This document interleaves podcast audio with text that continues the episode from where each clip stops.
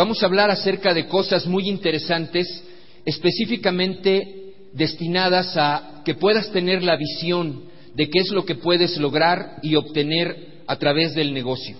Cuando uno ve este tipo de negocios por primera vez, generalmente piensa que es algo pequeño, que es algo que quizá no pueda tener una proyección importante. Lo que vamos a tratar de hacer esta mañana es que tú puedas tener la visión que nosotros tenemos, la imagen y los resultados y lo que puede dar y puede ser para ti este negocio si lo desarrollas de manera profesional y de manera adecuada. Va a ser un, un, viaje a través de lo que va a representar y de cómo puedes ir construyendo este negocio de manera grande, de manera importante y que pueda darte resultados que te puedan llevar a una prosperidad, a un éxito económico y a una libertad si eso es lo que tú estás buscando. Fíjense qué interesante.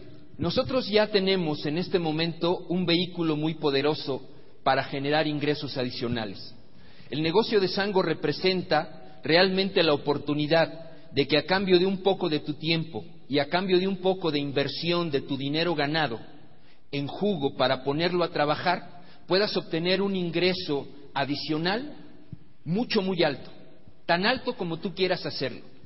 Pero lo que Rocío explicaba aquí, que el hecho de que tú decidas invertir parte de tu ingreso ganado en lugar de comprar una caja, compres dos y entonces ya estás en el negocio, eso es cierto el 50%, porque vas a poner a trabajar los jugos afuera. Tenemos un producto que realmente vale la pena, que trabaja solo, que realmente tiene un porcentaje de aceptación en la gente enorme, pero eso solamente es parte del proceso. La otra parte del proceso es el trabajo que tú tienes que desarrollar el tiempo que tienes que poner, la prioridad, la capacitación que tienes que recibir, el aprendizaje que tienes que lograr para que el negocio entonces empiece a caminar y se vaya desarrollando rápidamente. Lo que tenemos que entender en pocas palabras es que la prosperidad no nace, la prosperidad se hace. ¿Cómo se hace? Se hace trabajando. Si ustedes escucharon ayer a esta persona premier de Guadalajara, él decía que en realidad él era un profesional del network. Alguien que empezó sin creer, sin saber, sin conocer, y que las circunstancias de la vida y el hacerle caso a su esposa, que entre otras, eh, otras de las cosas que es importante entender, normalmente las primeras personas que por sentido común entran a este negocio son las mujeres. Los hombres generalmente somos más necios, más cerrados y más cuadrados. Y entonces al principio uno normalmente reniega. No, eso no es cierto, te están lavando el coco, eso es, eso es mentira, este, esa es motivación barata. No es cierto que se pueda ganar tanto dinero, no es cierto que puedas construir un negocio y una prosperidad a través de eso. La realidad es que cuando te empiezas a dar la oportunidad y empiezas a entender de qué se trata esto, empiezas a investigar, empiezas a analizar, empiezas a recabar información, empiezas a darle a tu mente la información que se requiere para que compruebes que el negocio realmente funciona, entonces vas a ponerle tiempo, vas a ponerle trabajo, vas a dedicarle inversión, vas a poner lo mejor de ti. Porque fíjate qué interesante es esto. Vamos a hablar básicamente de las razones por las que las personas no creamos prosperidad a lo largo de nuestra vida. Todo mundo, absolutamente todo, cualquier persona que tú ubiques, siempre quiere prosperar.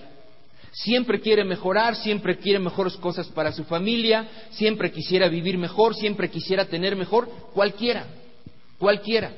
Pero existen razones muy claras y muy específicas de por qué la gente, a pesar de necesitar o a pesar de querer, no hace nada. Y una de las primeras razones es esta, por miedo. ¿Por miedo a qué? por miedo a perder tiempo, por miedo a perder dinero, por miedo a perder imagen y por miedo a perder prestigio. Es que, ¿qué van a pensar de mí si yo estoy haciendo esto del mercadeo en redes? Es que, ¿dónde va a quedar mi imagen de doctor y de profesionista si la gente sabe que yo estoy recomendando el jugo? Es que, ¿y si empiezo a invertir y resulta que nada más es un gasto y no gano nada? Y si le empiezo a poner mi tiempo y mi trabajo y resulta que no funciona, entonces ¿sabes qué? Mejor no lo hago. Pero ¿por qué no lo haces? Porque la realidad es que ni siquiera sabemos en qué negocio estamos. Yo te pregunto, ¿tú en qué negocio estás? ¿Tú en qué negocio estás?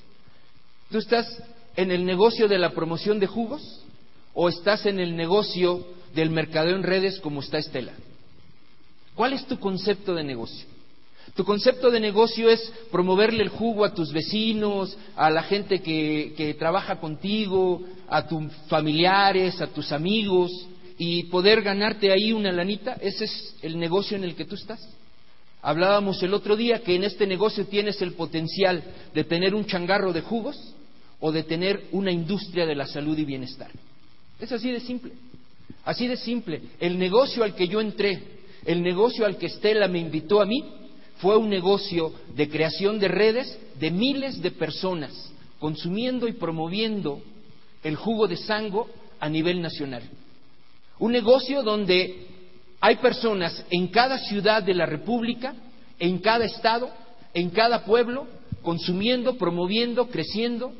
Un negocio de seminarios a través de toda la República, donde la gente se esté capacitando, se esté promoviendo, se esté entrenando, esté aprendiendo cómo desarrollar esto un negocio donde la ganancia sea de 50, 100, 200, 300 o, por qué no más, de miles de pesos mensuales. Un negocio en el que tú puedas tener la oportunidad de tener redes como las tiene Estela de 2.000, 3.000, 4.000, 5.000, 10.000. ¿Tú sabías que hay personas en el negocio de Sango con 100.000 o con 150.000 personas en su red? Tú sabías que a través de este negocio, con el mismo jugo que tú tienes, con el mismo esquema, con el mismo sistema que tú tienes, hay personas que ganan 40, 50, 60 mil dólares o más mensuales, que tienen la posibilidad de viajar a través del mundo, que tienen la posibilidad de poder vivir un estilo de vida que la gente solamente se puede imaginar, con casas, con autos, con viajes, con ropa, con todo lo que uno siempre ha querido.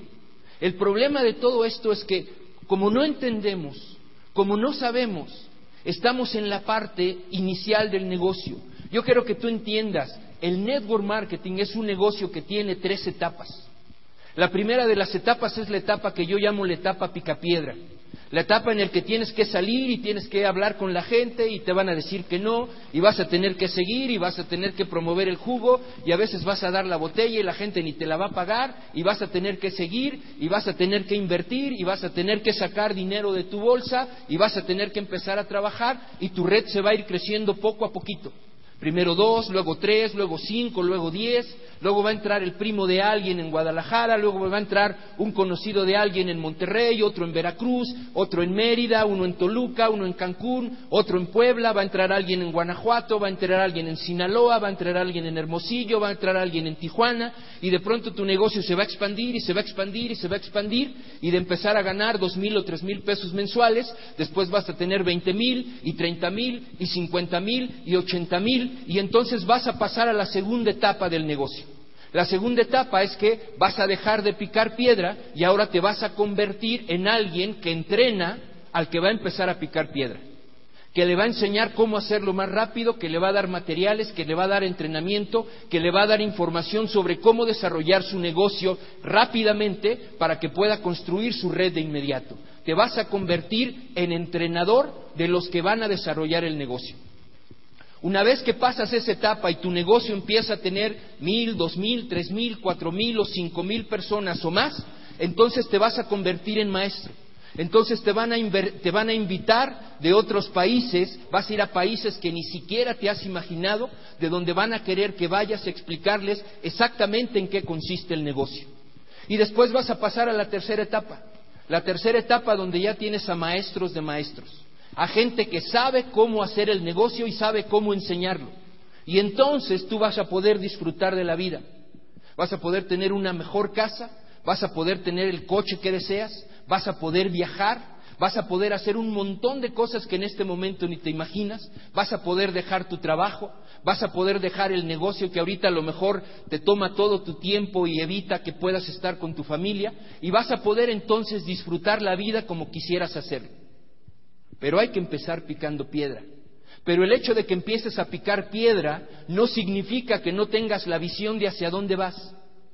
Es muy diferente enseñarle el negocio a alguien con esta visión y cuando Él te diga, no, es que a mí no me gusta eso, es que yo no lo necesito, no lo necesitas como qué, no necesitas poder vivir en una casa mucho mejor, ¿no te gustaría tener tiempo para tus hijos? ¿No te gustaría poder viajar con ellos, invitar a tus padres, salir con tu familia donde se te pegue la gana? ¿No te gustaría ya no tener que estar en tu negocio todo el día metido con las broncas de los empleados y los proveedores y Hacienda y todo lo demás? ¿No te gustaría? Cuando empiezas a pensar, es que ¿qué van a pensar de mí? ¿Dónde va a quedar mi imagen? Yo que soy profesionista, yo que tengo maestría, yo que soy ejecutivo de la compañía, ¿qué van a pensar de mí? ¿Qué van a pensar de ti? El que entienda va a pensar que qué inteligente eres.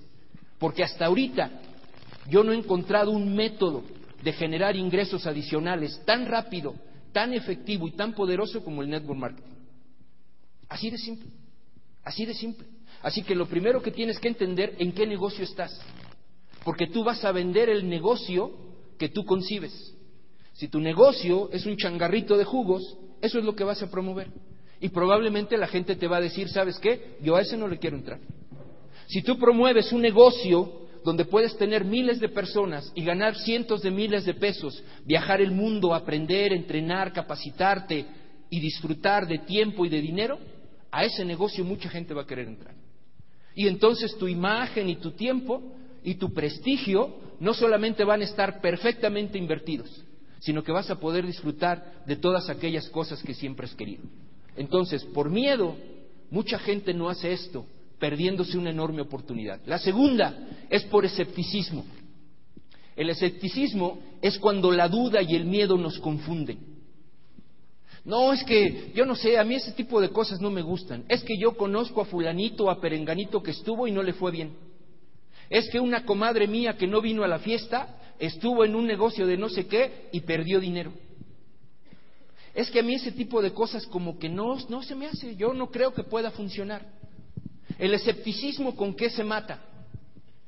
El escepticismo se mata con información, se mata buscando información, recurriendo a las páginas de Internet, entrando a Sango, hablando con personas, recabando información que te permita saber si esto es, si vale la pena poner el tiempo, el trabajo, el dinero y el esfuerzo. El escepticismo no es malo. El escepticismo nos ayuda a evitar cosas que nos puedan dañar o que nos puedan defraudar. Pero el escepticismo es malo cuando no lo utilizas para recabar información y para satisfacer tu necesidad de conocimiento, porque entonces te paraliza y te evita crecer y te evita lograr oportunidades importantes. Lo siguiente es que aquí, aquí esto es muy importante ubicarlo. Las opiniones y los rumores, el análisis y la evaluación es lo que nos abre los ojos. Y tú tienes que darte cuenta de algo muy interesante. La gente rica, la gente rica nunca, nunca deja pasar una oportunidad de negocio sin analizarla adecuadamente, sin haber hecho una evaluación, sin haber recabado toda la información adecuada para decidir si le conviene o no le conviene. En ese momento va a tomar una decisión basada en análisis, basada en hechos, basada en resultados y no basada en opiniones o en rumores. El día de ayer nos estaban dando la información y decían que en el último año Sango había crecido 280%. 280%. Hechos, información, no rumores.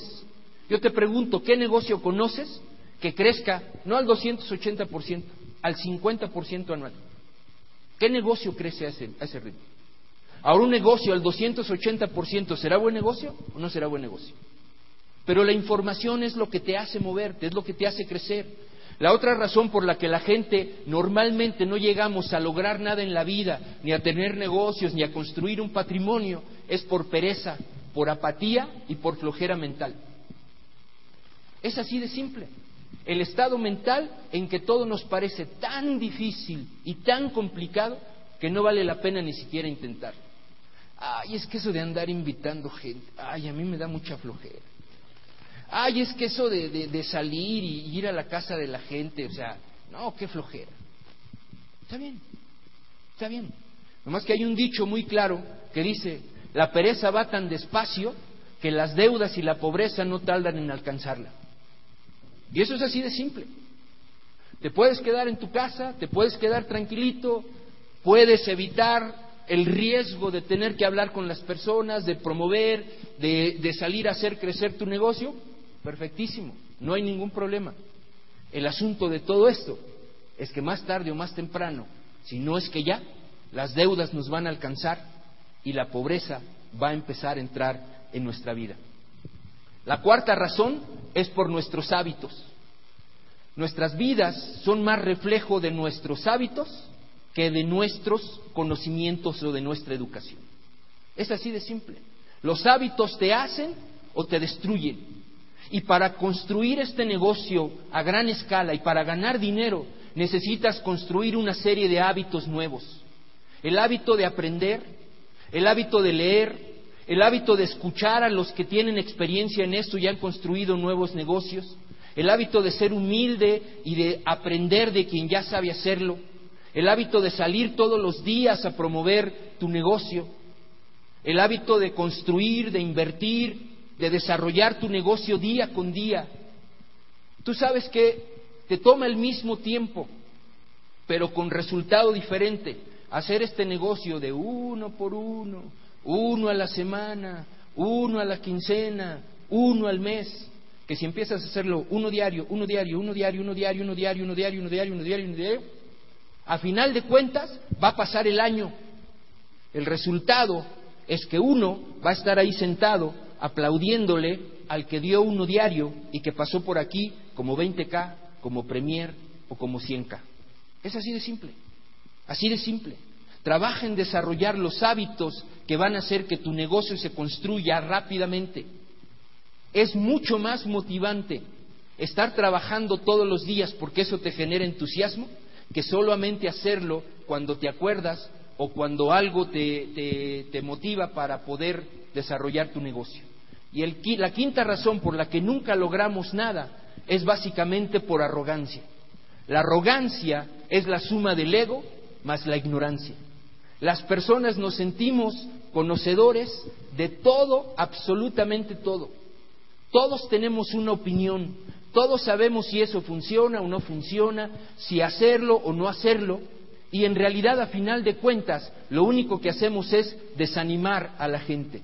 Y fíjate qué curioso, generalmente la arrogancia casi siempre viene de gente cercana a ti, tus hermanos, tus primos, tus vecinos, tus compañeros de trabajo, tu compadre, la gente que cree que sabe muchas cosas, pero que en realidad no lo sabe. Fíjate qué interesante es este concepto. La gente rica dice, lo que sé me hace ganar dinero, lo que no sé me hace perder dinero. Fíjate qué interesante. Hace como unos 10 años más o menos, yo tengo un primo, tenía un primo que es médico él trabajaba en la, en la selección mexicana de fútbol, en la, en la sub-20, era el médico de la selección y estaba viviendo en Chihuahua.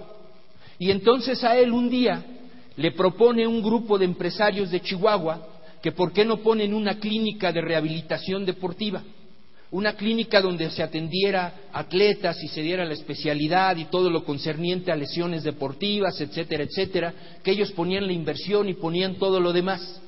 Y entonces él estaba entusiasmadísimo. Y venimos a una comida a casa de sus papás, me acuerdo perfectamente un día 10 de mayo, y tomándonos unas cervezas me empieza a platicar de su proyecto. Oye, primos, que estoy muy emocionado, mira que me están proponiendo eso y vamos a poner la clínica, vamos a hacer esto, vamos a hacer lo otro. Yo me le quedo viendo y le digo, hijo, de veras que tú no aprendes. O sea, ¿cómo crees que te va a funcionar una clínica de rehabilitación deportiva. ¿Cuántos deportistas profesionales hay en Chihuahua? No, pues poquitos. ¿Cuánta gente crees que va a estar dispuesto a pagar una rehabilitación y a ir a verte cada semana y a generarte ingresos como para mantener una clínica, empleados, médicos, fisioterapeutas, etcétera, etcétera? Estás loco. Eso no va a servir, no va a funcionar. Se me quedó viendo y me dijo, ¿Sabes qué? Yo creo que tienes razón. Yo creo que tienes razón. Por supuesto que yo de medicina y de fisioterapia y de... no sabía nada, nada. Y fíjate qué importante, me hizo caso. Dos años después, trabajaba por seis mil pesos como médico laboral en una empresa que hacía pilas. Se pasó trabajando sus próximos 10 años por seis mil pesos, por hacerle caso al güey de su primo. Así de simple. Aquí vas a toparte con muchas personas que te van a decir, eso no funciona, eso no sirve. Uy, yo conozco, no hombre, pues a mí qué me vas a platicar. Si alguien sabe de esto, soy yo. La realidad es que Robert Kiyosaki dice la gran verdad de esto. Si tú no has tenido éxito, ojo, y subrayo la palabra éxito, en un tipo de negocio o actividad, todo lo que puedas decir al respecto es arrogancia. Cualquier cosa. A lo mejor tú eres buenísimo en alguna otra cosa, o a lo mejor tu compadre es muy buen este, abogado. Lo felicito, pero de network marketing no sabe nada. A lo mejor tu tío o tu primo o tu hermano o tu compadre son muy buenos y muy exitosos en lo que hacen. Excelente. Pero muy probablemente de network marketing no sabes nada. No sabe nada. Así que es importante entender. Tienes que desarrollarte, tienes que aprender, tienes que protegerte, tienes que tener muy claro, muy claro lo que significa el negocio. Porque, decíamos hace un ratito, la gente rica nunca, nunca, nunca descarta una posibilidad de negocio sin haberla analizado, sin haber ido con los expertos, con el que sabe, sin recurrir a alguien. ¿Tú te imaginas a un inversionista que tenga mucho dinero, que quiera poner un negocio de algo y le vaya a preguntar a su compadre? ¿Tú crees que así lo hacen? ¿Qué es lo que hacen ellos? Van con un especialista de mercadotecnia y le dicen, a ver, hazme un, un estudio de mercado, analízame este negocio, ve la rentabilidad, dime si este puede ser negocio rentable, ¿con quién? Con el que sabe. Dime cuánto puedo ganar, dime si vale la pena la inversión de tiempo, de trabajo, el riesgo. Dime. No van con el compadre que vende hamburguesas, porque si el negocio es de otra cosa, entonces el compadre no va a saber nada. Es el mismo esquema que tenemos que seguir. Y lo último que quiero decirte y que es importantísimo en esto, tienes que darte la oportunidad. Tienes que darte la oportunidad de creer, de confiar, de saber y de tener la certeza que este negocio te puede dar todo lo que tú quieras si le pones el tiempo, si le pones el trabajo, si le pones el esfuerzo, si te vale gorro la imagen, si te vale gorro el qué dirá la gente, este negocio te va a devolver absolutamente todo lo que tú quieras, todo lo que tú quieras. Yo voy a terminar con una historia que a mí me gustó muchísimo, es acerca de Xochitl Galvez, no sé si la conozcas, es la que en el sexenio pasado estuvo trabajando como secretaria del desarrollo de los pueblos indígenas. Su historia es verdaderamente extraordinaria. Ella nació en un pueblito de la sierra de Hidalgo, en un pueblito que no tenía ni agua ni tenía luz.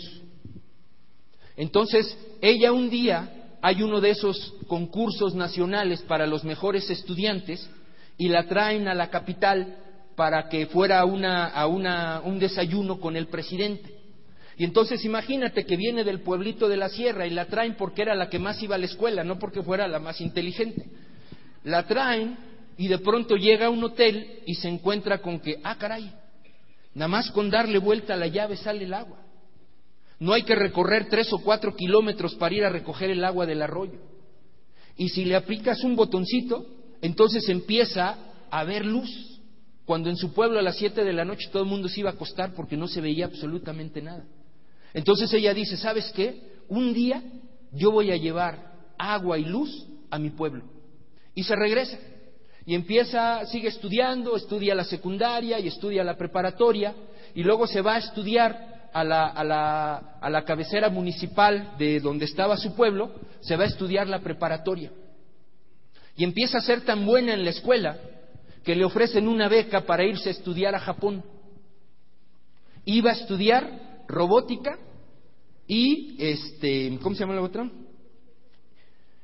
Robótica, inteligencia artificial y automatización. Y entonces tú podrías decir, ¿qué va a estudiar una niña de un pueblo donde no había ni agua ni luz? Ese tipo de cosas. en Japón, sin hablar japonés, sin tener idea de qué rollo. Y ella dijo, Japón, robótica, va. Se fue a estudiar a Japón, hizo la licenciatura, hizo la maestría, hizo doctorado, después llegó a México y puso una empresa que se llama Hightech, que fue la empresa que hizo todo el proceso de automatización y el edificio inteligente del World Trade Center. Le ganó el concurso a empresas japonesas, americanas, coreanas, europeas, y a todos les ganó.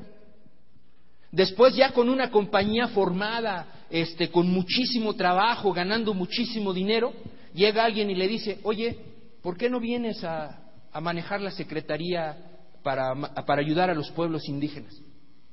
Decía, mi negocio y los pueblos indígenas, sale, va. Y se fue a, hacer los a ayudar a los pueblos indígenas, a trabajar, se le puso al brinco a los políticos, se metió en un chorro de rollos. Y un día que estaba dando una plática, alguien le preguntó, oye, si tú pudieras dar el secreto de tu éxito, ¿qué dirías que fue lo más importante en tu vida para llegar a donde has llegado? Y ella decía, mira, si yo lo pienso, yo creo que lo más importante en mi vida fue que siempre le dije que sí a la vida.